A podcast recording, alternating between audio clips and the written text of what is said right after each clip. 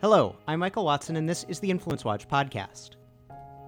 Last year, the hard left, pressure groups like the Sunrise Movement, politicians like U.S. Representative Alexandria Ocasio Cortez of New York, and labor unions like the Service Employees International Union presented the Green New Deal, a package of radical environmentalist policy demands that ranged, according to an FAQ document that the Green New Dealers denounced in memory holed shortly after its release, from banning air travel to retrofitting every building in the United States.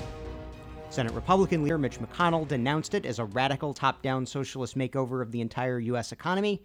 Saikat Chakrabarti, one of Representative Ocasio Cortez's close allies and a former aide, admitted the Green New Deal was a how do you change the entire economy plan. But what would the Green New Deal actually mean for consumers and families? Today, I'm joined by Jason Isaac, Senior Manager for the Life Powered Project at the Texas Public Policy Foundation, TPPF, to dig into that question and other issues related to energy both in Texas and nationally. Jason, could you tell us a little bit about the Life Powered project and your work with TPPF? Yeah, we're an initiative of the Texas Public Policy Foundation, and our short mission is to raise America's energy IQ. We make the connection between human flourishing and access to energy.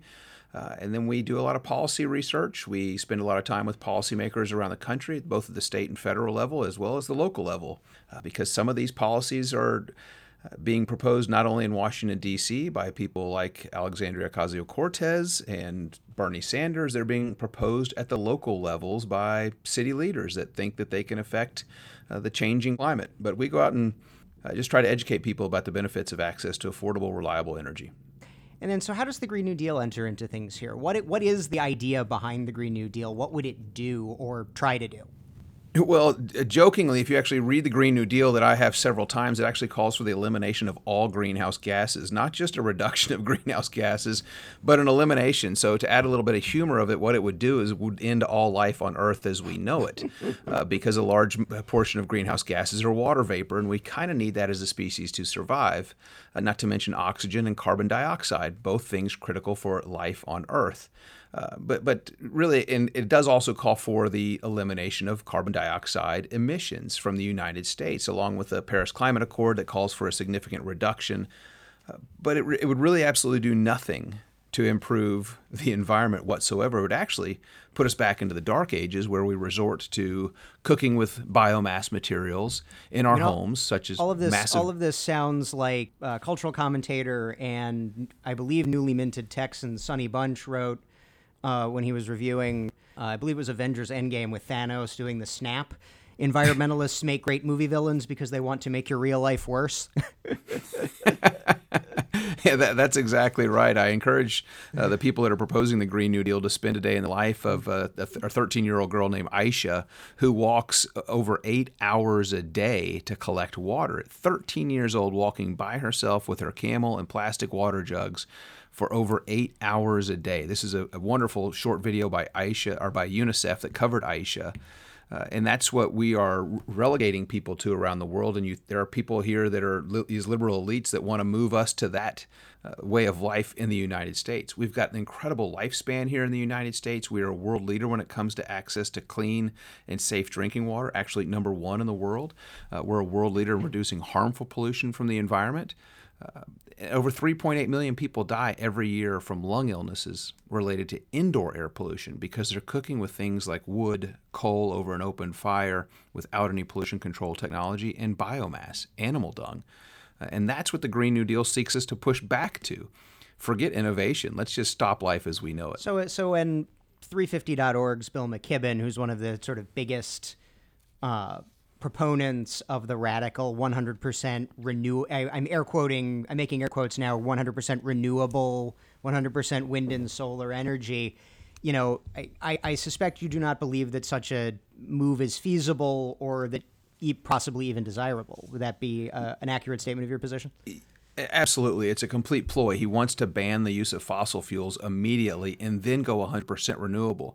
Well, I'm sorry, you're not making any renewable products without the use of fossil fuels. The plastics that go into solar, the steel that goes into wind, the fiberglass that go in the wind blades, which, by the way, has an, a lifespan of about 20 years and can't be recycled is is absolutely appalling. And so it's just this ignorant emotional play. Even, I mean, even the even to the, get us to the go construct, yeah. and that's before you actually start, you know, getting guys together and start building stuff. when the environmentalists are proposing, you know, the Green New Deal, like like let's assume that it were that it were feasible, even though we've kind of established that at least in medium term isn't. Uh, what sort of costs are we talking about? Like, what what is the scale of this of this proposal? Well, that's where it gets interesting is when you look at the portion of the population that is already spending a, a significant what, what let me back up a step. Affordable energy. The government determines anything at less than six percent of your income paying towards energy is is what's considered affordable. You've And got that- cities that- like and- San Antonio. And does that does Go that ahead. applies both to your utility, your my electric utilities, and transportation fuel, or just electric utilities? Th- That's just utilities at your home. It could be electric, natural gas, until every single city in the U.S. bans it um, and drives up the cost of living. But about below six percent is what's considered affordable. Okay. You've got the the bottom half of the poorest people in cities like San Antonio, which are spending almost thirty percent of their income just on their home utilities. Uh, and that's about 130,000 families in San Antonio. We've done the research for San Antonio. We've done the entire research for the state of Texas. The cost increase in San Antonio, over a thousand dollars increase in the cost of electricity bills, which is not going to be very reliable.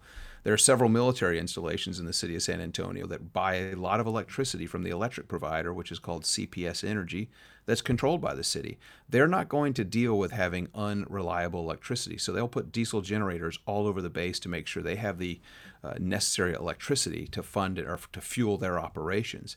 It's a big security threat to our And that country by these and that a thousand and that a thousand dollar increase that doesn't include uh, any changes in transportation costs, does it not? No, it does not, because there's a significant increase in cost there as well. When you look at Texas, the entire cost of the Green New Deal, what that means to every single family, every family that's spending about $1,000, $1,400 a year on electricity now, that cost of electricity goes to $5,000 a year. The land that is required, it's, it's amazing. It's 5 million new acres of generation, wind and solar generation, just in the state of Texas, and another 1.2 million acres for uh, transmission lines, which uh, th- there's controversy over infrastructure with pipelines.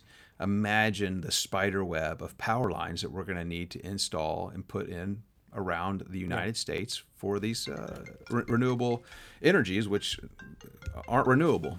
I, th- that actually brings us to a, somewhere we wanted to go. When, when I think of Texas and I think of kind of industry in Texas, one of the ones that comes to mind is oil extraction uh, and then oil oil refining. Um, so I would think that the state would be pretty resistant to sort of pie in the sky environmentalism, uh, like the Green New Deal. Uh, but is that is that the case? Should should we assume that that Texas is is resistant to this? No, I don't think so. I think you're seeing capitulation on the right from the, the legislators that across the country that are saying, well, we've got to do something about this because polling shows that we have to, uh, that over 60% of the population believes that there is a catastrophic climate crisis on the verge of happening or we're in the middle of it. And those same 60% of the people w- refuse to pay a dime, I mean, literally refuse to pay anything to, to make any changes. Um, so uh, we do need to be concerned in Texas because there is this constant capitulation when you've got groups that are spending billion dollars a year telling people it's a problem and they need to fear for their lives. They're going to impact the people that work for them as elected officials.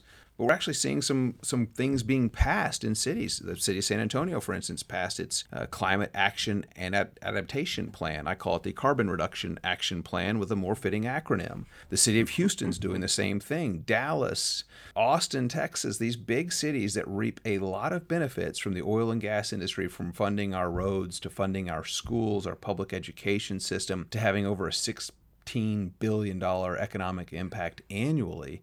They're wanting to get us away 100% from fossil fuels. But what we've proven by getting people access to fossil fuels is they live longer, they live healthier lives, they're more prosperous. Uh, this environmental leadership and economic prosperity go hand in hand. And we've got an opportunity to export our energy around the world and lift people out of poverty all over the world. We have about a billion people in the world that don't have access to electricity, and that's something that Texas and the United States could solve just in the next few short years. Well, that would be, uh, be be quite the benefit if if we were able to pull it off, thanks to, among other things, affordable energy. Well, I'd like to thank Jason Isaac of the Texas Public Policy Foundation for joining us this week. That's our show. We encourage you to subscribe on Apple Podcasts or Spotify, and if you have subscribed, thank you, and please leave us a five star rating. We'll see you next week.